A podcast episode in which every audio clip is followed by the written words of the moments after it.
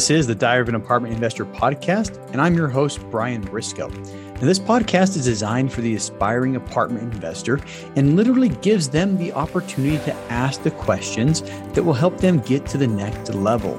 So, if you're an aspiring apartment investor, this podcast is for you.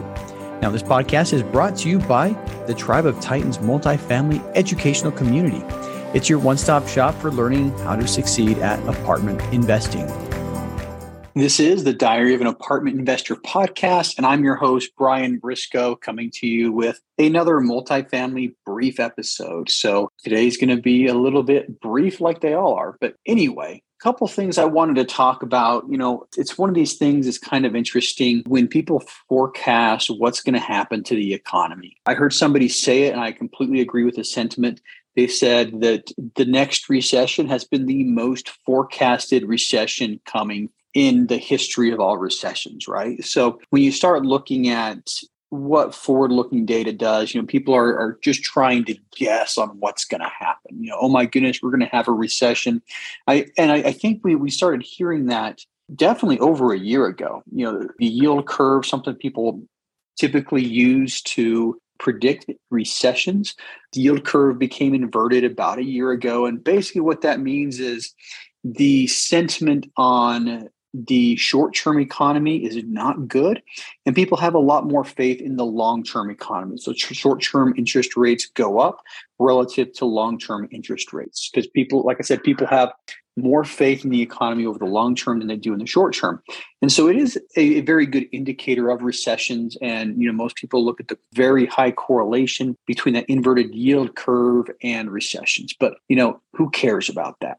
All right. A lot of economists have been predicting recession for quite a while. I remember a year ago, you know, we had negative GDP growth for a couple of quarters, which is only part of the definition of a recession it kind of has to be in there for a recession to occur, but it's not the only thing that has to happen for a recession to occur, right? So it's kind of like, you know, one out of three conditions were met, you know. So anyway, why am I talking about this? Well, you know, just looking through the Wall Street Journal today, and it's Tuesday, July 18th.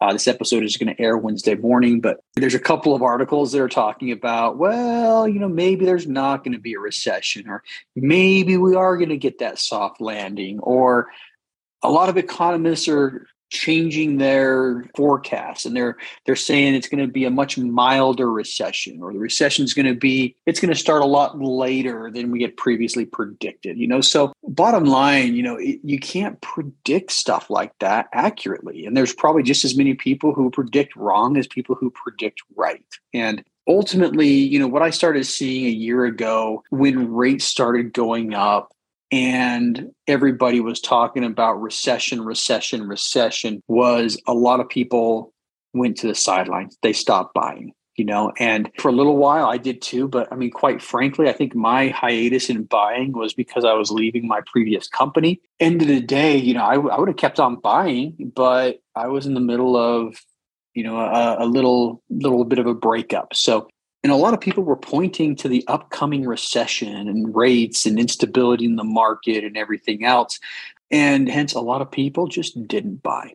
Right now, what do you think about that? Well, it depends on your time frame. You know, it depends on how far forward looking you are. Now, if you're looking at taking an apartment and doing a really quick value add and selling it in 12 to 18 months okay yeah last year probably a good time not to buy you know but if you have a much longer view in mind yeah, you should have kept on buying, you know, kept on buying, kept on buying, you know. And a year ago, I mean, it's July right now. A year ago, interest rates were two and a half points lower than they are right now. And people were crying, complaining about, oh my gosh, interest rates are in the high fours or, you know, oh my goodness, the, the new loan I'm getting is like a 5%. You know, right now, you know, Fannie and Freddie loans are in the low sixes. Anyway, it's, it's a lot different. But long story short, you know, I, I think looking at you know economic data and predictions you need to be careful when when looking at that. And you, you need to you know make sure that you have a long enough horizon and you have enough flexibility built into your deals to be able to hold a little bit longer if you have to you know? And a lot of the people that are in a little bit of trouble right now have short-term loans. They didn't have the ability to flex a little bit you know and so when rates went up really really quickly they were sitting in a position where like oh my goodness we can't sell without losing money and we can't refinance without putting more money in. So you know ended up being a lot of people a lot of operators and a lot of investors being in a very bad position before it. So something i think about a lot is i look back to my very first single family home purchase. I bought a house in 2007 and it was August of 2007 and the real estate market, you know, started crashing, you know, basically October. The stock market crashed, I think, end of October. And it was probably the worst time, if you're looking at home values, it was probably the worst time ever to buy a house.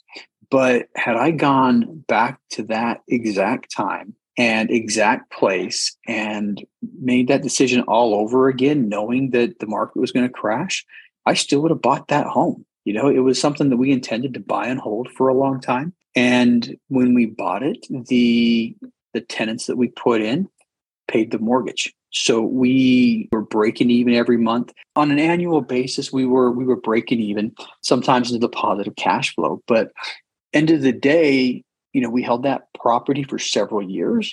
And when we sold it, we made a ridiculous ROI on our money. I mean, partially because of the amount of leverage we got. I think we got a hundred percent loan with you know, just a little bit of money down. So we we turned like three thousand, four thousand dollars $4,000 into like a hundred and four thousand dollars or something like that. So our our return was you know fantastic. But had we been more leveraged, the numbers wouldn't have been as outrageous. But we still would have done extremely well. So looking looking right now, you know, had you bought last year, okay, right now the prices might be a little bit lower than depending on where you're at.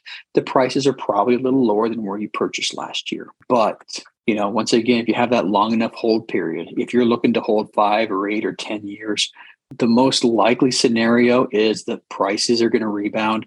They're going to go up and up and up and three, five, seven years from now, you're going to be sitting on top of you know a, an appreciating asset with a lot of equity into it. So you may not hit the uh, types of returns that people were getting in you know 2021, 2022, where you know early 22, where after a 12 month hold you were doubling your equity, but you know there's still going to be solid returns for a long, long time. So anyway, just a little bit of a dose of confidence doesn't uh, doesn't matter where in the economic cycle you buy, as long as you have enough of a runway to weather out potential storms. And I know that's two different analogies: runways, you know, taking off, and you know, storms, whatever.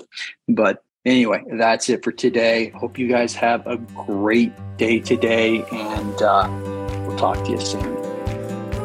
Thanks for listening to the Diary of an Apartment Investor podcast by the Tribe of Titans. If you're still listening, you obviously liked it. So go ahead and subscribe to the podcast, leave a five star rating and review if you haven't already, and then make sure to check out our YouTube channel, which incidentally has a ton of video content that you'll also enjoy and learn from. Now, if you're interested in being on the show, go to our website, diaryofanapartmentinvestor.com, and fill out the questionnaire on the website. And for more educational content and for more information about our educational community, check us out at thetribeoftitans.info.